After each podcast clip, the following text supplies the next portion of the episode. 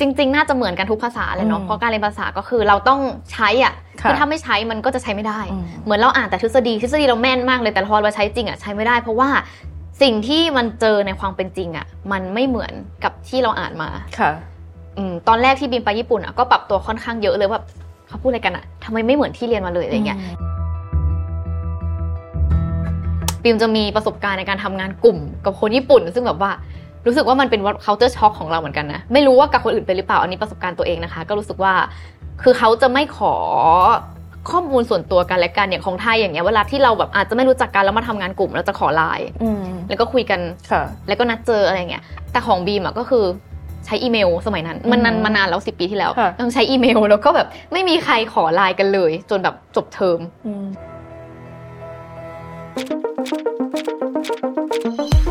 รีมาสเตอร์ Mastering Your Skills ร่วมฝึกฝน พัฒนาทักษะของคนยุคใหม่ไปพร้อมกัน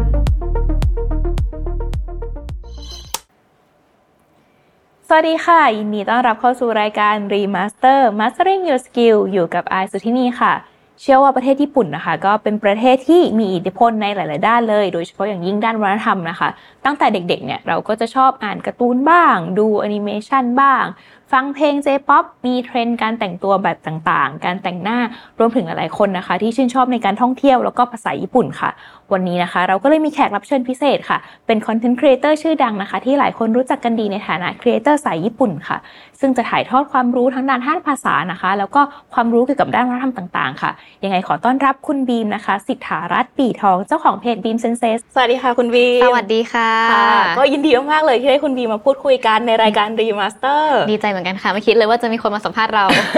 ไม่เพราะว่าจริงๆอะค่ะ ส่วนตัวแล้วติดตามคุณบีม อ๋อขอบ อยู่ คุณ ตลอด ค่ะ แล้วก็แบบเห ติดมือน ตาม ช ทา อง บ ไหนคะ ชอบคอนเทนต์ใน YouTube ค่ะ อ๋อ ที่มีทั้งแบบเรื่องญี่ปุ่น อืม ที่แบบไปสัมภาษณ์ตอนไปงานเหมือนมันเป็นงาน Thai Festival เฟสที่ญี่ปุ่น ค่ะ อ่ะเห็นคลิปนั้น อยากให้คุณบีมอะค่ะ เล่าเกี่ยวกับตัวเองนิดนึงละกันให้ผู้ฟังผู้ชมรายการรีมาสเตอร์ว่าตอนนี้ทำอะไรอยู่บ้างค่ะ ค่ะ ก็สวัสดีค่ะทุกคนค่ะ ก็ชื่อบีมนะคะ สิทธารัตน์ปีทองค่ะ ตอนนี้ก็เป็นคอนเทนต์ครีเอเตอร์เป็นหลัก แล้วก็เป็นคุณครูสอนภาษาญี่ปุ่น อืม แล้วก็ทำงานเกี่ยวกับการพากย์เสียงภาษาไทยด้วย ค่ะ ค่ะ โอ้หลากหลายอาชีพการพากย์นี่เป็นยังไงคะคุณบีม การพากย์เป็นยังไง เราพากย์ ล่ะ หมายถึงแบบเราพากย์เสียง พากย์เสียงภาษาไทยลงไป ใน ในออ การ์ ริ ตูน จินอล ญี่ปุ่ ขอนเหรง อ เขา คะ การ์ตูนด้วยซีรีส์ด้วย โอ้ ภาพยนตร์ด้วยค่ะ ก็เพิ่งเริ่มมาช่วงโควิดนั่นแหละค่ะ อ่าโอเคแล้วจากที่คุณบีมทำงานในสายนี้มาค่ะ ค่ะ เพราะว่าแบบหลากหลายอาชีพมากเลย ไม่ว่าจะเป็นสอนภาษาญี่ปุ่น อืม มีทั้งทำคอนเทนต์ ใช่ค่ะ มีทั้งภาค ค่ะ ณบีมระหว่างที่ทำงานมาค่ะ เรียนรู้ทักษะอะไรที่รู้สึกว่าเราได้จากการทำงานเหล่านี้บ้าง ทักษะนะคะมีเยอะมากเลยเอาเอาเรื่องคอนเทนต์ก่อนเพราะ ค่ะ ว่าเราทำคอนเทนต์เป็นหลักนะคะคอนเทนต์เนี่ยก็คือจะอยู่ทั้งแบบ YouTube TikTok อื Facebook Instagram ซึ่งเอ่อช่องบีมเซนเซนะคะบอกก่อนเผื่อเผื่อใครยังไม่รู้ จ จัก ริงๆขึ้นไว้แล้ว เออ ขึ้นไว้ตั้งแต่แรกเลย โคขบ ช่อ คุณ งบีมเซน โอ เซ่ คค่ะ ก็คือเป็นคนที่แบบชอบถ่ายคลิปอะไรอย่างนี้ สกิลที่ได้เนี่ย ก็เอาเป็นคอนเทนต์ครีเอเตอร์ก่อนก็คือ อันแรกเลยที่บีมพิดเนี่ยก็คือว่าต้องมีการตัดคลิป อืม เราจะต้องทำ คุณ เป็ บี น ม ก่อน ตัดเองใช่ ตัด ไหม เองค่ะ า คือบีมอะส่วนตัวนะบีมไม่รู้คนอื่นเขาทำยังไง แต่ว่าบีมคิดว่า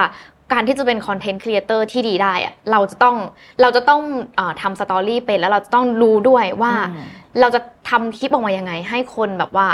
สนใจในคลิปเราอย่างต่อเนื่อง จนดูตั้งแต่แรกจนจบได้อะไรเงี้ยค่ะ ก็เลยคิดว่าอย่างน้อยถ้าเกิดเราตัดไม่เป็นอะเราจะต้องมีนิดนึงอะในส่วนที่เราสามารถแบบดูว่าอันนี้เราสามารถทำยังไงได้ อืม บ้างกับการที่ทำคลิปของเราคลิปหนึ่งนะคะ อันแรกเลยเนี่ยก็คือการตัดคลิปคนทำเป็น อืมค่ะ อันที่สองก็คือวางสตอรี่ได้อย่างที่บอกไป เพราะว่าเกิดเราถ่ายถ่ายไปเรื่อยๆ แล้วมันมันเหมือนแบบจะยาวไปเรื่อยๆอะไรเงี้ยแล้วมันไม่มีจุดจบมันก็มันอาจจะทำให้คนเนี่ยดูคลิปของเราไม่นาน แล้วก็เป็นสกิลเรื่องการวางแผน อืม วางแผนคอนเทนต์ต่างๆ ว่าคอนเทนต์นี้เอ่อคนดูจะได้อะไรจากเรา ค่ะ เอ่อบ้างนะได้ประโยชน์อะไรอะไรอย่างเงี้ยค่ะ เราจะทำยังไงวินาทีที่ 1 วินาทีที่ 2 เราจะพูดอะไรอย่างเงี้ยค่อนข้างบีมจะค่อนข้างละเอียดในเรื่อง ค่ะ สกิลด้านนี้ แล้วก็นอกเหนือจากนี้ก็คือจะเป็นอาชีพอื่น ๆ ที่มันใช้ร่วมกันได้ทั้งหมดก็จะมีทั้งแบบการจัดการเวลาตัวเอง เพราะว่าด้วยความที่เราแบบทำหลายอาชีพ มีทั้งแบบเป็นครูเป็นนักพากย์เป็นอะไรอย่างเงี้ยเราก็ต้องมาแบ่งเวลาว่าอ่ะวันนี้เราจะทำอย่างนี้พรุ่งนี้เราจะทำอย่างนั้นอะไรอย่างเงี้ยค่ะ ก็คือจะเป็นการจัดการเวลาตัวเอง อืม แล้วก็ในส่วนของความมั่นใจอยากจะบอกเลยว่าตอนแต่ก่อนคุณอายบีมอะเป็นคนที่ไม่มั่นใจในตัวเองเลย คือมั่นใจระดับหนึ่งแต่ว่าแบบ อืม ไม่ใช่คนที่แบบพูดหน้าเกาเลยเอ้ยสวัสดีทุกคนอะไรอย่างเงี้ย เออเข้าใจเลยแต่ก่อนไอก็เป็นค่ะแบบเราเขินเวลาที่แค่ไปอยู่หน้าคลาสอะ ใช่ แค่ต้องพรีเซนต์อะไรอะเราก็ตื่นเต้นแล้วค่ะอันเนี้ย ไม่ได้เลยก็คือแต่ก่อนอ่ะใครไปดูคลิปบีมเก่าๆอ่ะบางทีแอบซ่อนหน่อยอ่ะแบบ อืม เขินอ่ะ อืม ก็จะเป็นแบบ สวัสดีค่ะทุกคนวันนี้บีมอยู่ที่นู่นที่นี่ที่นั่นอะไรเลยแล้วคือมันโมโนโทนมาก แล้วก็จะโดนล้อจากคนข้างๆที่ไปไปทำงานด้วยกันว่าแบบเฮ้ยทำไมมันถึงโมโนโทนขนาดนี้อะไรเงี้ยเราก็ค่อยๆพัฒนาตัวเองมาเรื่อยๆ ก็มีความมั่นใจมากขึ้นเรื่อยๆ สามารถถ่ายคลิปในที่สาธารณะได้ แต่ว่าต้องไม่ลำบากคนอื่นนะอะไรอย่างเงี้ยอ่าแล้วก็จะมีการเข้าสังคมรู้จักแบบพูดคุยกับคนอื่นมากขึ้น เพราะว่าส่วนตัวเนี่ยเป็นคนที่แบบจริงๆเป็นคนที่ไม่ค่อยพูด เข้าใจเลยว่าทุกคนที่คิดว่าแบบเฮ้ยคนที่ทำช่องทำอะไรอย่างเงี้ย ใช่ ต้องเป็นคนพูดเก่ง อ่า แต่ไม่นะ เราเข้าใจเลยว่าทุกคน อืม มันไม่ได้แบบพูดเก่งบางทีเราก็อินโทรเวิร์ดแบบไม่ได้อยากจะ ใช่ พูดแต่ว่าด้วยความที่งานหรือว่าคอนเทนต์อย่างที่คอนเทนต์ที่คุณบีมวางไว้อะ ค่ะ ไอก็เลยอยากจะถามต่อเหมอนกันว่า แล้วเวลาที่ต้องคิดเนื้อเรื่องทีหนึ่งอะค่ะหรือในการวางคอนเทนต์ อ่า ทีหนึ่งอะคุณบีมแบบทำยังไงบ้างคะแบบคิดเรื่องหัวข้อก่อนแล้วค่อย อืม วางว่าเราจะเล่าแบบไหน อ่า หรือว่าเราดูว่าเฮ้ยตอนนั้นมีอีเวนต์อะไร ค่ะ เราไปทำ ก็จะมีหลายแบบอย่าง อืม คลิปในช่องบีมอ่ะก็จะมีทั้งคลิปของไทยเฟสติวัลก็จะเป็นคลิปที่ทำให้คนรู้จักเรามากที่สุดแหละ คลิปไทยเฟสติวัลเนี่ยก็อ่าจะมีทีมงานอยู่ที่ญี่ปุ่น คือช่วยๆกันถ่ายมาตั้งแต่สมัยก่อนแล้วอะค่ะ คือแล้วก็เราก็จะมาวางแผนว่าปีนี้เราจะถ่ายหัวข้ออะไร อืม ปีที่แล้วเราถ่ายเรื่องเรื่องที่ดีใจเมื่อมาเมืองไทยมาแล้วอ่ะปีนี้เราเปลี่ยนเป็นเรื่องที่แบบอยากให้ประเทศไทยเปลี่ยนแปลงอะไรเงี้ยแล้วก็จะมาคิดหัวข้อว่า คิดว่าคนไทยอ่ะชอบดูอะไร เราต้องคิดกับว่าเราอ่ะชอบดูอะไรแล้ว คิดว่าคนที่เป็นแบบเขาเรียกว่าอะไรอ่ะคนชาติเดียวกับเราเนี่ย อืม เขาอยาก ค่ะ เขาอยากจะรู้อะไรนะ ต้องวางแผนอันนั้น แล้วก็ทำคลิปออกมาแบบสัมภาษณ์แล้วก็ดึงจุดที่คิดว่าคนไทยน่าจะชอบออกมา อันนั้นก็จะเป็นในส่วนของคลิปไทยเฟสติวัลแต่ในส่วนคลิปอื่นๆ ก็จะมีในคลิปของเอ่อเปรียบเทียบไทยญี่ปุ่น แล้วก็จะเปรียบเทียบกับคนญี่ปุ่นว่าเออญี่ปุ่นเป็นอย่างนี้คนไทยเป็นแบบนี้แหละแต่เราจะไม่พูดว่าแบบไทยดีญี่ปุ่นดี ไทยไม่ดีญี่ปุ่นไม่ดีอะไรเงี้ยเราก็จะพูดขึ้นมาแบบกลางๆ แล้วก็ต้องดูว่าแบบทำคลิปออกมาคลิปหนึ่งอ่ะมันจะส่งผลอะไรต่อสังคมบ้างเขาจะดราม่าคลิปเราไหมอะไรเงี้ยค่ะก็ต้องคิดเยอะในการที่เราจะวางแบบวางแผน ค่ะแล้วก็ต้องมาดูว่าหัวข้อที่เราจะคุยอ่ะคือเรื่องอะไรบ้างลิสต์ไว้ก่อน เพราะไม่งั้นเนี่ยเราก็ไม่รู้จะพูดอะไรดี มันก็จะไม่จบ อืม แล้วก็ต้องมาลิสต์คร่าวๆค่ะไม่ได้แบบว่าละเอียดมากก็ลิสต์คร่าวๆว่าอ่ะหัวข้อ เช่น คุยเรื่องเออการเลือกตั้งของไทยและญี่ปุ่น แล้วก็จะคุยว่าอ่ะเลือกตั้งเขาเลือกเมื่อไหร่เขาเลือกอะไรบ้างเลือกยังไง วิธีการเลือกเขาเป็นยังไงอะไรเงี้ยก็ต้องเอาหัวข้อมาแล้วก็ไปหาข้อมูล หาข้อมูลเสร็จแล้วค่อยมาถ่ายคลิป อืม ประมาณนั้นค่ะ จากที่คุณพีมแบบเหมือนกับมีประสบการณ์ละกันค่ะ อืม ตั้งแต่อ่ะไปเที่ยวญี่ปุ่นมาหรือว่าเรียนที่ญี่ปุ่นมาค่ะ แล้วประเทศญี่ปุ่นเนี่ยก็เป็นประเทศที่หลาย ๆ คนละกัน อยากจะเรียนอยากจะไปทำงาน ค่ะ เราคิดว่ามันมีอะไรที่อยากจะถ่ายทอดให้คนที่รับฟังรับชมอยู่อะค่ะ ถ้า อืม อยากจะไปเรียนหรือทำงานเนี่ยต้องเตรียมตัว ต้องแบบมีความรู้เรื่องนี้ก่อนนะ ต้องระวังเรื่องนี้ก่อน ต้องเตรียมตัวยังไงถ้าจะไปอย่างเงี้ยค่ะ การเตรียมตัวเหรอคะ อืม ถ้าเตรียมตัวอยากจะไปญี่ปุ่นง่าย ๆ เลย คือที่ควรจะมีติดตัวคือว่าภาษาญี่ปุ่นที่ใช้ใน ค่ะ ชีวิตประจำวัน อืม ง่ายๆ คือยังไม่ต้องพูดเก่งมากก็ได้ แต่ว่าคนญี่ปุ่นโดยส่วนใหญ่ที่เรารู้กันก็คือเขายังไม่ค่อยพูดภาษาอังกฤษ ค่ะ มากสมัยนี้อาจจะเปลี่ยนเยอะกว่าสมัยก่อน แต่ว่าก็ยังน้อยอยู่ดี เมื่อเทียบกับเราอะไรอย่างเงี้ย ก็เลยคิดว่าเราควรจะแบบอ่ะมีพูดภาษาญี่ปุ่นได้นิดนึง แล้วเขาฟังเขาจะรู้สึกว่าดีใจเหมือนแบบเฮ้ยคุณแบบยอมรับวัฒนธรรมเราอะไรอย่างเงี้ยแบบโอไฮโอโกไซมัสคนนี้จิวาคมบางวานอะไรง่ายๆไปก่อน อืม ค่ะ อันนี้คือเป็นสกิลติดตัวที่คิดว่าควรเตรียม ม อย่างที่ควรเตรียมคือดูช่องบีมเซนเซไว้ด้วย จริงๆติดตามค่ะฝากติดตามช่องบีมด้วยเพราะว่าเนื้อหาช่องของบีมอะมันไม่ใช่แค่มีแค่ภาษาใช่ไหมคะ ใช่ค่ะ ส่วนใหญ่จะเป็นในเรื่องของวัฒนธรรม อืม การใช้ชีวิต จริงๆ จะมากกว่าภาษาด้วยนะ แต่ว่าใครจะเรียนภาษาเราก็จะมีซับไตเติลภาษาไทย ค่ะ ภาษาญี่ปุ่นอยู่แล้ว อืม ก็เรียนจากซับได้ ค่ะ ซึ่ง ค่ะ ภาษาญี่ปุ่นเนี่ยคือจริง ๆ ภาษาญี่ปุ่นคนอาจจะมองว่าเป็นแบบอ่ะภาษาที่สองภาษาที่ อืม สามการที่เราจะสื่อสารในภาษาที่สองที่สามของเราให้ ค่ะ เราเชี่ยวชาญเนี่ย อืม มันมีเทคนิคหรือว่าเคล็ดลับยังไงที่คุณบีมใช้แล้วรู้สึกว่าอุ้ยทำให้ฉันแบบ อืม สามารถพูดภาษานี้ได้แบบ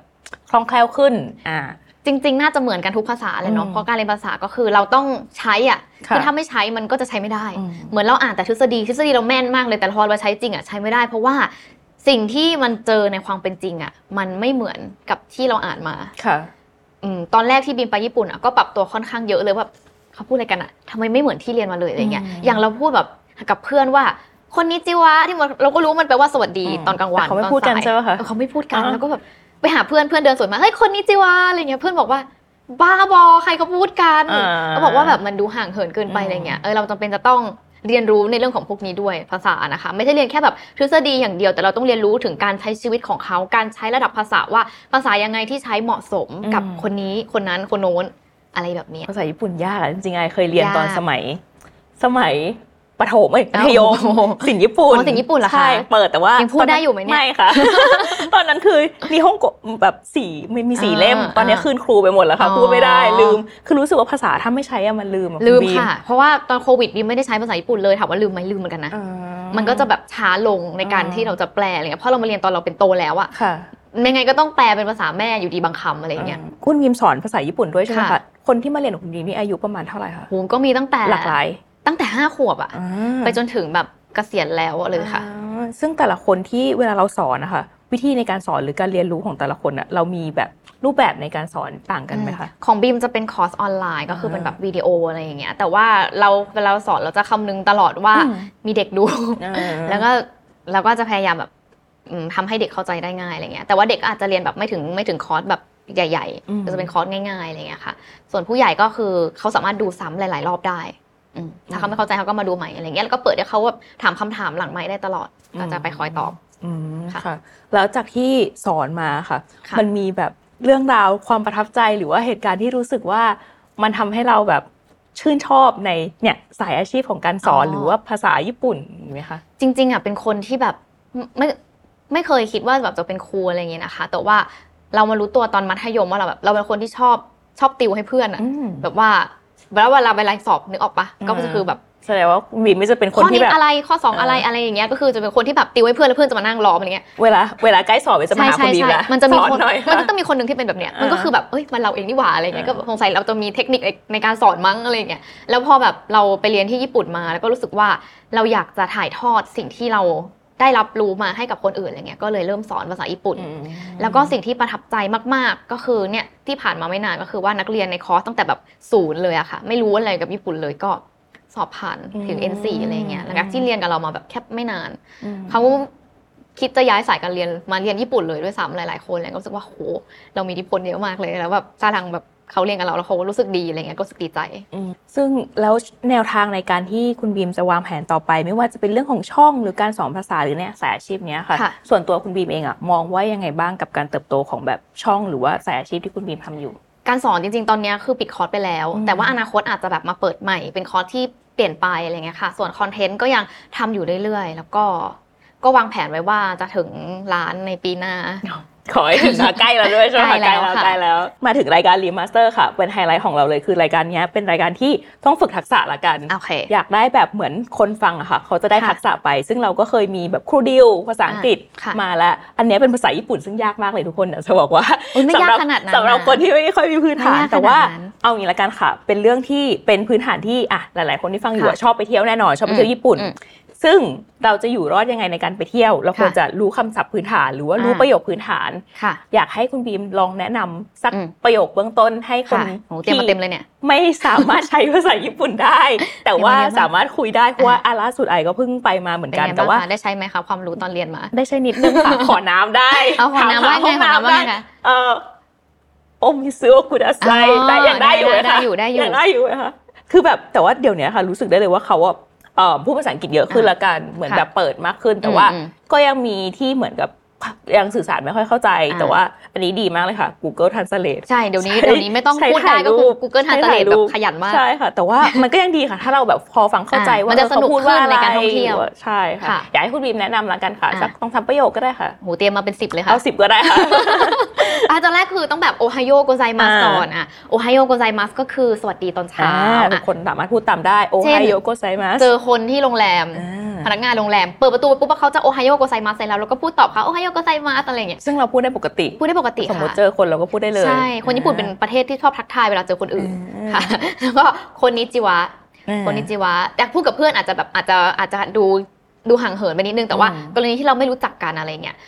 ชอบอย่างหนึ่งตรงที่เวลาแบบไปเดินป่าไปเดิน ค่ะ เขาอะไรเงี้ยค่ะ มันจะมีคนที่แบบเดินเขาสวนมาใช่ไหมไม่รู้จักกันเลยแต่เขาจะแบบคนนิจิวะ เขาก็ มัน ทัก รู้สึกแบบเฮ้ยเขาทักเราอะไรอย่างเงี้ย การที่ไปเที่ยวแบบพวกคามิโคจิหรือว่าไปเที่ยวทากายามะอะไรเงี้ยค่ะ เราจะได้เจอคนปีนเขาซึ่งเราจะเห็นเขาพูดคำเนี้ยกับเรา เราก็ตอบเข้าไปเลยคนนิจิวะก็คือ ม สวัสดีตอนสายสายอะไร ค่ะ เงี้ยถ้าตอนเช้าก็โอไฮโอ โอ ใส่ ไฮ เข้าไป โย ได้ ค่ะ ตอนกลางวันคอนนิจิวะแล้ว อ่า ค่ะ ตอนเย็นคมบังวะ คมบังวะ คมบังวะค่ะ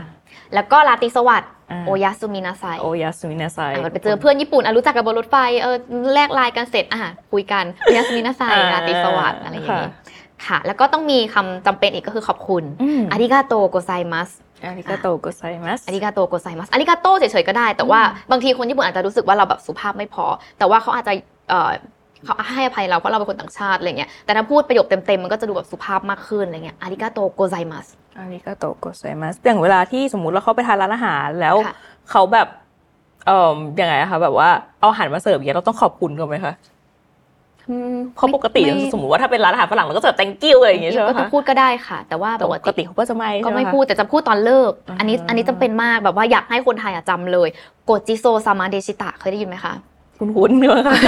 โกจิโซซามาเดชิตะ คือมันจะเอาไว้พูดหลังกินข้าว อ่ เก็บว่าเขาคือคนคนญี่ปุ่นเวลากินข้าวก่อนกินเขาจะมีใช่ปะโออิตาดากิ มา มาส สิ ที่ แป แป ล ล ว่า ว่า ทานแล้วนะคะ อ่าทานแล้วนะคะ แต่ว่าตอนที่เลิกอ่ะเขาจะมีโกจิโซซามาเดชิตะ ตอนที่บิมเรียนอ่ะบิมก็นึกว่าคำเนี้ยไว้พูดหลังกินข้าวเฉยๆ แต่จริงๆอ่ะมันมีความหมายเยอะกว่านั้น ก็คือเวลาที่เราไปกินข้าวที่ร้านอาหาร เราใช้คำนี้ในการเช็คบินได้นะโกจิโซซามาเดชิตะหมายถึงเราอิ่มแล้ว อืม แล้วก็การที่พูดคำเนี้ยกับเชฟหรือว่ากับพนักงาน ก็มันจะมีความหมายแฝงว่า ขอบคุณที่ทำอาหารมื้อนี้ให้เราทานอะไรเงี้ย อืม มันเป็นการขอบคุณเขาว่าแบบโกจิโซซามาเดชิตะถึงแม้เราจะจ่ายตังค์อะไรอย่างเงี้ยแต่แบบขอบคุณนะ อาหารอร่อยมากอะไรก็ว่าไป ค่ะเป็นคำพูดที่ดีอยากให้แบบคนไทยที่ไปเที่ยวญี่ปุ่นเวลาไปเข้าร้านอาหารต่าง เพราะบางทีเราจะนั่งเป็นเคาน์เตอร์แล้วเชฟ ใช่ เขาก็ ใช่ ทำ ใช่ ให้อยู่ข้างหน้า ๆ เลย ใช่ นะ แล้วก็แบบอ่ะยกยก อืม ราเมงไปเก็บแล้วก็อ่ะกจิโซซามาเดชแต่แค่เนี้ยแบบเชฟแบบใจฟูเฮ้ยต่างชาติพูดภาษาญี่ปุ่น อ่า อยากให้จำคำนี้ไว้ ค่ะ ทุกคน ค่ะ ค่ะพูดตามได้ โกจิโซซามาเดชิตะ โกจิโซซามาเดชิตะ ค่ะ อ่ะ ะ โอเค ขอรอดอยู่ค่ะ โกจิโซซามาเฉยๆก็ได้ กดจิโซซามะ อื อ่าม โอเค ซึ่งเมื่อกี้ที่คุณมีบอกเลยแบบเวลาเรียกเก็บเงิน อันเนี้ยเป็นอันที่แบบเราพูด อืม ยากมาก ไม่รู้ว่าจะขอเก็บเงินเขายังไง เพราะว่า ใช่ บางร้านเขาวางบินมารู้แล้ อืมวเราต้องเอาไปจ่าย อ่า แต่บางร้านแบบไม่ได้มีวางบินไม่ได้ อ่า อะไรแล้วเราจะเรียกเขาเก็บตังค์อะไรอย่างเงี้ยค่ะ จริงๆมีคำอื่นแต่ว่าใช้ อืม โกจิโซซามาเดชิตะก็ได้นะโกจิโซซามาเดชิตะ อืมอืม อืม ค่ะ หรือว่าปกติมันจะมีอันที่ไอจำแบบโอไคเกะ าโอไคเคโอเนไง ใช่ ชิ หม มั น ส ก็ โอไค พูด เคโอ ได้ เนไง ใช่ ชิ ไหม มัสอัคะนนี้ก็คือเช็คบินด้วยตรงๆเลยค่ะ อืมโอเคโอไกเกโอเนไกชิมัสอันนี้ ใช่ มีประโยชน์มากๆ ค่ะ อืม อีกอันหนึงน่าจะมีประโยชน์มาก ค่ะ ทอยเลวาโดโคเดสกา อ่าใช่ห้องน้ำมีที่ไหน เออห้องน้ำอยู่ที่ไหนทอยเลทเขาใช้คำว่าทอยเลทเลยก็คือเป็นภาษาอังกฤษ ห้ เล อง ย น้ำ ทอยเลวันโดโคเดสกะ อืม ห้องน้ำอยู่ที่ไหน ค่อยเลยว่าโดโกเดสกา แต่ญี่ปุ่นหาห้องน้ำง่าย โอ้เขามีสัญลักษณ์อยู่ ใช่ ตลอด มันเป็นรถไฟ ทุกที่ ฟ้าในสถานีต่างๆ ในห้างอะไรเงี้ยแล้วห้องน้ำสะอาด อืม ดี ใช่ค่ะ ดีเลยโหจริง ๆ เป็นประโยคที่หลาย ๆ คนอ่ะ ถ้าเรียนรู้กันไปวันนี้เราได้หลายประโยคแล้วตั้งแต่สวัสดีตอนเช้า ใช่ โอไฮโยโกเซมะ ใช่ สวัสดีตอนกลางวัน อ่า อน คนนิจิวะ อ่าสวัสดีตอนเย็น คมบัง คุ ว่า ณบังว่าเรามีราตรี ราตรี ส สวั วัส สดิ์ ดิ์ด้วย อืม โอยาสุมินาไซา ขอบ แล้ว คุณ เราก็มีอาริกาโตโกไซมัส อืม ขอบคุณ ค่ะ ห้าคำแล้วนะคะทุกคน มีอีก แล้ว เนี่ย ก็มีอีก อิตาดาคิมัส อิ ก่ ตา อน รา กิ คิ น มัสทานแล้วนะคะ โกจิโซซามาเดชิตะ โกจิโซซาวาเดชตา อ่ะ อร่อย กินเสร็จ ขอบคุณ ขอบคุณว่าจะแปลว่าอะไรดีคุณบีม ขอบคุณสำหรับอาหาร ขบ มื้อคุณสำห นี้ค่ะ อ่ อืมประมาณนั้น ขอบคุณสำหรับอาหาร ขอบคุณ โอเค อ่าแล้วก็มีคำหนึ่งละกันข ค่ะ อโทษค่ะขอโทษ อ่า ลืมไม่ได้ ขอโทษ ซูมิมาเซน สุมิมาเซงเวลาแบบเหยียบเท้าคนอื่น ได้หมด เดินไปชนคนอื่น ได้หมด พูดคำนี้ได้เลย สุ สุ มิ มิมา มา เซ เซ็ ง ง หรือว่าถ้าเราแบบเรารีบแล้วเราจะแบบขอไปก่อนหรืออะไรเรา อ่ะ ก็ ได้ พูดอย่างนี้ว่า สุ สุ มิ มิมา มาเซ็งเซง ได้ค่ะ ขอทางหน่อย อืม อย่างนี้อ่า ใช้เรียกลูกค้าได้เอ้ยใช้เรียกไม่ใช่ลูกค้า ใช้เรียกพนักงานได้ อ่าใช่ เออซึ่งหน้าเส้นอะไรงี้ย เวลาจะสั่งอาหารอะไรอย่างเงี้ย ใช่ ใช่ไหมคะ ใช้ได้หลายแบบ อืมโอเคหูตอนนี้คือแค่คุยกับคุณวีแบบก็อยากไปเที่ยวญี่ปุ่นอีกแล้วอะ ไปเลยค่ะ ส จ วย ริงๆรู้สึกแบบอยากไปแบบเที่ยวญี่ปุ่นมากอยากงั้นอยากสุดท้ายนี่อยากให้คุณมีมแชร์แล้วกันค่ะว่า ค่ะ ที่ญี่ปุ่นอะวัฒนธรรมอะไรหรือว่าสิ่งที่เรารู้สึกว่ามันมันค่อนข้างแตกต่างละกัน อ่ะ กับประเทศไทย ค่ะ แล้วก็น่าจะมีประโยชน์กับทุกคนนะถ้าทุกคนได้ไปเที่ยวไปเรียนหรือไปทำงานอะไรอย่างเงี้ยค่ะเอ่อคิดว่ามันน่าสนใจยังไงบ้างที่จะต้องเป็นไปที่ประเทศญี่ปุ่น จริง ๆ หลาย ๆ คนอาจจะบอกว่าญี่ปุ่นกับไทยไม่ค่อยต่างกันแต่บีมอะคิดว่ามันต่างนะ อืม โดยเฉพาะในเรื่องของการทิ้งขยะอะไรอย่างเงี้ย อุ้ยญี่ปุ่นสะอาดมากทุกคนแบบ คือเขาเคยถามคนญี่ปุ่นว่าแบบเรียนรู้การแยกขยะยังไง คนญี่ปุ่นตอบว่ารู้ป่ะบอกว่า คนญี่ปุ่นแยกขยะตั้งแต่อยู่ในท้องแม่แล้วอะอะไรอย่างเงี้ยแบบ เขาสะอาดมากแล้วไอเห็นแบบว่าเขาจะมีวันที่มาเก็บขยะใช่ไหม ใช่ คะ ค่ะ แล้วเขาต้องใส่ถุงแล้วก็จะมีตะข่ายอ่ะแบบ ใช่ใช่กันนก คือเขาจะแบบ อืม เรียบร้อยมากเลยะ คือถ้าจะไปอยู่ที่นู่นนะคะ อย่างเลยคือเราต้องเราต้องฝึกแยกขยะให้ตรงตามเขตที่เราอยู่ อ่า ก็คือญี่ปุ่นอ่ะเขาจะกำจัดขยะเป็นเขตเขตๆคือมือไม่เป็นไม่ใช่จังหวัดอ่ะก็คือแบบเขตนี้ใกล้ๆกันนิดเดียวอีกเขตหนึ่งทำอีกอย่างหนึ่งอีกเขตหนึ่งทำอย่างนี้อะไรเงี้ยบางเขตก็พลาสติกเป็นขยะเผาได้ เขาซีเรียสมากๆเลยเรื่อง ซี นี้ เรียสมากค่ะ บางเขตพลาสติกเป็นขยะเผาไม่ได้อะไรอย่างเงี้ยค่ะ อืม บางเขตต้องซื้อถุงเพื่อทิ้งขยะ ก็คือมันจะทำให้เรารู้สึกว่าเราไม่อยากผลิตขยะอะเนื่องจากเราต้องเสียเงินในการซื้อถุงขยะพิเศษของเขา ค่ะ เพราะว่าถ้าเราไม่ใช้ถุงของเขาเนี่ย เขาก็จะไม่มาเก็บขยะเรา อ๋อ ประมาณนั้นแล้วบางเขตก็อาจจะแบบใช้ถุงใสใช้ถุงสีนี้อะไรอย่างเงี้ยก็คือแล้วแต่แต่ละเขตเขาจะกำหนดเลยเมื่อแบบเหมือนกับเขาคุยกับประชาชนว่าอ่ะเขตเราจะเอาไงดีอะไรเงี้ยค่ะ อันนี้ก็คือสิ่งที่ต้องปรับตัวในการทิ้งขยะ กล่องนมที่เป็นกล่องกระดาษ เราไม่สามารถแบบบี้ตบแล้วก็ทิ้งได้อะไรเงี้ย สะอาดมาก คือต้องไอ้กล่องกล่องนมที่เป็นกระดาษอย่างเงี้ยนะคะ นมฮอกไกโดอะไรเงี้ย เราต้อง ล้างก่อน แล้วก็ตัดออกมา ตัดออกมาแล้วก็แผ่มันอย่างนี้ อ๋อ แล้วก็แบบตั้งตั้งตั้งแล้วก็ผูกแล้วก็ไป ตายละ ทิ้งตามวันนั้นอะไรอย่างเงี้ย ขวดน้ำพลาสติกก็คือไม่ใช่แบบกินเสร็จอาจทิ้ง ฝาก็ต้องแยกออกจากไอีตัวขวด แล้วก็ไอ้ตรงเขาเรียกอะไรอะ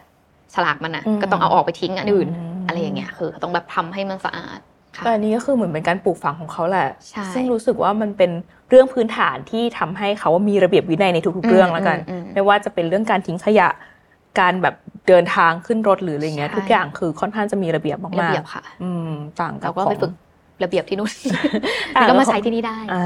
าโอเคเลยโห เออน อกจากเรื่องของการไปท่องเที่ยว หรือว่าเรื่องของแบบ ค่ะ อันเนี้ยค่ะเรื่องของการเรียนละกัน อ่ะ ประสบการณ์การเรียนค่ะอยากให้แชร์ประสบการณ์การเรียนนิดหน่อยละกันว่า การเรียนที่นู่นมันต่างยังไงกับแบบการศึกษาของไทยยังง ไม่รู้ว่าคนอื่นเป็นหรือเปล่า อืม แต่ว่า ส่วนตัวรู้สึกว่าแบบว่า คนไทยค่อนข้างขยันในการเรียนไม่ได้บอกคนญี่ปุ่นไม่ขยันนะแต่มันคนละแบบกันอะเหมือนคนไทยอ่ะจะตั้งใจเรียนในห้องเรียนมากๆอะไรอย่างเงี้ยแต่ญี่ปุ่นเขาจะไปเน้นเรื่องการทำชมรม อืม อะไรแบบนั้น ค่ะ ค่ะ หมายถึงกิจกรรม กิจกรรมเขาจะเป็น อ๋อ กิจกรรมเขาจะแบบโหกิจกรรมกระจุยกระจายแบบว่าเน้นเรื่องนั้นมาก ๆเลย ในขณะที่ถามเซนเซว่าแบบเออนักเรียนไทยเป็นไงบ้างทุกที่ไทยขยันมากเลย ไทยจีนเวียดนามอะไรอย่างเงี้ยแบบขยัน อืม ค่ะก็อันนี้รู้สึกว่าถึงความต่างในการทำงานกลุ่มด้วยปิมจะมีประสบการณ์ในการทำงานกลุ่ม กับคนญี่ปุ่น ซึ่งแบบว่ารู้สึกว่ามันเป็น culture shock ของเราเหมือนกันนะไม่รู้ว่ากับคนอื่นเป็นหรือเปล่าอันนี้ประสบการณ์ตัวเองนะคะ ก็รู้สึกว่า คือเขาจะไม่ขอข้อมูลส่วนตัวกันและกันอย่างของไทยอย่างเงี้ยเวลาที่เราแบบอาจจะไม่รู้จักกันแล้วมาทำงานกลุ่ม เราจะขอไลน์ อืม แล้วก็คุยกัน ค่ะ แล้วก็นัดเจออะไรเงี้ย แต่ของบีมอะก็คือใช้อีเมลสมัยนั้น มันนานมานานแล้วสิปีที่แล้ว ค่ะ ต้องใช้อีเมล แล้วก็แบบไม่มีใครขอไลน์กันเลย จนแบบจบเทอม อืม แล้วก็ไม่นัดแบบแทบจะไม่นัดเจอกันมาทำงานกันแบบหลังเลิกเรียนอะไรเงี้ยค่ะ หลังหลังคาบนั้นอะแล้วก็สงสัยว่าแบบมันออกมาเป็นรายงานได้ไงอะแบบคุยกันแค่ 15 นาทีในทุกๆคาบ แล้วไม่มีการนัดเจอกัน ไม่มีการคุยกันไม่มีการคือเหมือนเขามีกำแพงกั้นไว้แบบอ่ะเราก็อยู่กันแค่งานกลุ่มเนี่ยเราไม่ได้แบบคุยเรื่องส่วนตัวเนี่ยก็จะแบบค่อนข้างเป็นวัฒนธรรมช็อกตอนนั้น อืม เพราะว่าใครที่ไปญี่ปุ่นก็จะรู้สึกว่าแบบทุกคนบอกแหละว่าหาเพื่อนคนญี่ปุ่นยาก อืม แต่ถ้าเราหาได้มันก็ อืม มันก็จะดีกับเราค่ะ ก็อาจจะเหมือนกับแบบอ่ะโอเคที่ทำงานที่เรียนเขาก็จะมีก็ไม่เชิงกำแพงแต่ว่าอาจจะเป็นแค่แบบว่า มันจะไม่เหมือนเราอะ แบ่ง ที่แบบเออคุยเลยอ่ะงี้ไงอะไรอย่างเงี้ยเออการออกความเห็นก็แบบอาจจะแบบยากนิดนึง อืมอันนี้ถ้าสำหรับคนทำงานที่ต้องทำงานกับคนญี่ปุ่นแล้วกันค่ะ ค่ะ เรื่องอะไรเลยที่ไม่ควรทำ เรื่องอะไรเลยที่ไม่ อืม ควรทำล่ะคะ มีอะไรที่แบบเขาไม่ชอบ ขอโทษแล้วหัวเราะไปด้วยอะ อ๋อคือแบบไม่จริง บาง ใจ คนจะ ใช่ไหม เป็น คะ คือแบบเหมือนแบบผิดแต่แบบอ่ะขอโทษค่ะอะไรอย่างเงี้ย อ๋อ คือมันรู้แสดงถึงความไม่จริงใจถูกต้อง ค่ะ คือหลายคนจะพูดว่าแบบคนไทยแบบขอโทษไปด้วยหัวเราะไปด้วยอะไรเงี้ยเหมือนแบบแต่จริงๆก็คือ การขอโทษมันควรจะแบบว่ามีความขอโทษรู้สึกผิดจริง ๆ อ่า อะไรเงี้ยแล้วก็ผิดแล้วไม่ขอโทษเนี่ยก็จะมี อ่า บางอันไม่ได้เป็นทุกคนนะคะแต่ ค่ะ แบบบางคนเนี่ยคนญี่ปุ่นก็จะมีเหมือนกันแต่ว่า ก็จะเห็นแบบเป็นเคสที่เราแบบเคยเจอมาก็คือผิดทำผิดหรือว่าไม่ผิดหรือว่าเป็นเรื่องของบริษัทอะไรเงี้ยแต่ว่าคือขอโทษไปก่อนอ่ะผิดหรือไม่ผิดอ่ะอืมควรควรจะเป็นแบบนั้นมากกว่าแล้วค่อยมาแก้ไขปัญหากันอะไรเงี้ย อืม แต่ว่าไม่ใช่หน้าที่ฉันไม่ใช่หน้าที่ฉันอะไรเงี้ยก็แบบอืมก็ อื จะ มจริงๆอาจจะไม่ ปัญหที่เคยเอใช่แค่ ไม่ใช่แค่คนญี่ปุ่นหรอกอาจจะเป็นเรื่องคอมมอนของทุก บาง ที่ คน ว่าเรา ด้วย แบบเออ ใช่ ไม่ควร คือถ้าขอโทษก็อาจจะซีเรียสหน่อยว่าต้องขอโทษแบบจริง จริงจั จั ง ง นิดนึง เออให้แสดง ค่ะ ถึงความแบบจริงใจ ใช่ อ่าโอเคโหก็วันนี้ก็ต้องขอบคุณคุณวีมากเลยที่ ค่ะ มาคุยกับเรา เพราะว่าเราก็ได้รู้เกี่ยวกับแบบเบื้องหลังที่คุณวีมาทำงานมา ไม่ว่าจะสายอาชีพในหลายๆอย่างที่ทำหลายๆด้าน รวม ค่ะ ถึงทักษะที่มาแชร์ให้ฟังแล้วก็เรื่องถึงวัฒนธรรมญี่ปุ่น สุดท้ายนี้นะคะก็อยากให้คุณวีฝากกับคนที่ชมรายการละกันค่ะ ก็บีมเซนเซนะคะก็จะเป็นแบบคอนเทนต์ครีเอเตอร์เกี่ยวกับญี่ปุ่นทั้งหมดเลย ไม่ว่าจะเป็นวัฒนธรรม การใช้ชีวิตภาษาต่างๆนะคะ ทาง YouTube TikTok Facebook Instagram นะคะ แล้วก็มีผลงานภาคให้เสียงภาษาไทยทั้งอนิเมะซีรีส์ภาพยนตร์นะคะ ลงหลาย ๆ ช่องทางนะคะ ทางสตรีมมิ่งต่างๆนะคะ แล้วก็มาเรียนกับบีมเซนเซได้นะคะ ดูใน Facebook ได้เลยค่ะ วันนี้นะคะเราก็ได้ความรู้สนุกๆ มากมายเลยค่ะ ไม่ว่าจะเป็นเรื่องของการเตรียมตัว ถ้าเราอยากจะไปเรียนที่ญี่ปุ่นหรือไปทำงานนะคะ รวมถึงเวลาเราไปเที่ยวเนี่ยเราจะต้องใช้คำศัพท์อะไรบ้าง มีคำศัพท์พื้นฐานไว้นะคะ ก็เป็นความรู้ที่ควรจะมีติดตัวไว้เลยค่ะ ยังไงวันนี้ต้องขอขอบคุณคุณบีมนะคะสิทธารัตน์ปีทองเจ้าของเพจบีมเซนเซนะคะ ที่มาร่วมพูดคุยกับเรา แล้วกลับมาพบกันใหม่ในวันเสาร์หน้าสำหรับวันนี้สวัสดีค่ะ สำหรับผู้ฟังผู้ชมนะคะ ที่ดูกันอยู่ใน YouTube นะคะ ตอนนี้ Mission to the Moon นะคะ เปิดสมัครสมาชิก Mission Club YouTube Membership ราคาเริ่มต้นเพียง 50 บาท มีสิทธิพิเศษมากมายเฉพาะสมาชิกเท่านั้นค่ะ กดสมัครและอ่านรายละเอียดใต้คลิปกันได้เลยนะคะ รีมาสเตอร์ Mastering Your Skills ร่วมฝึกฝน พัฒนาทักษะ ของคนยุคใหม่ไปพร้อมกัน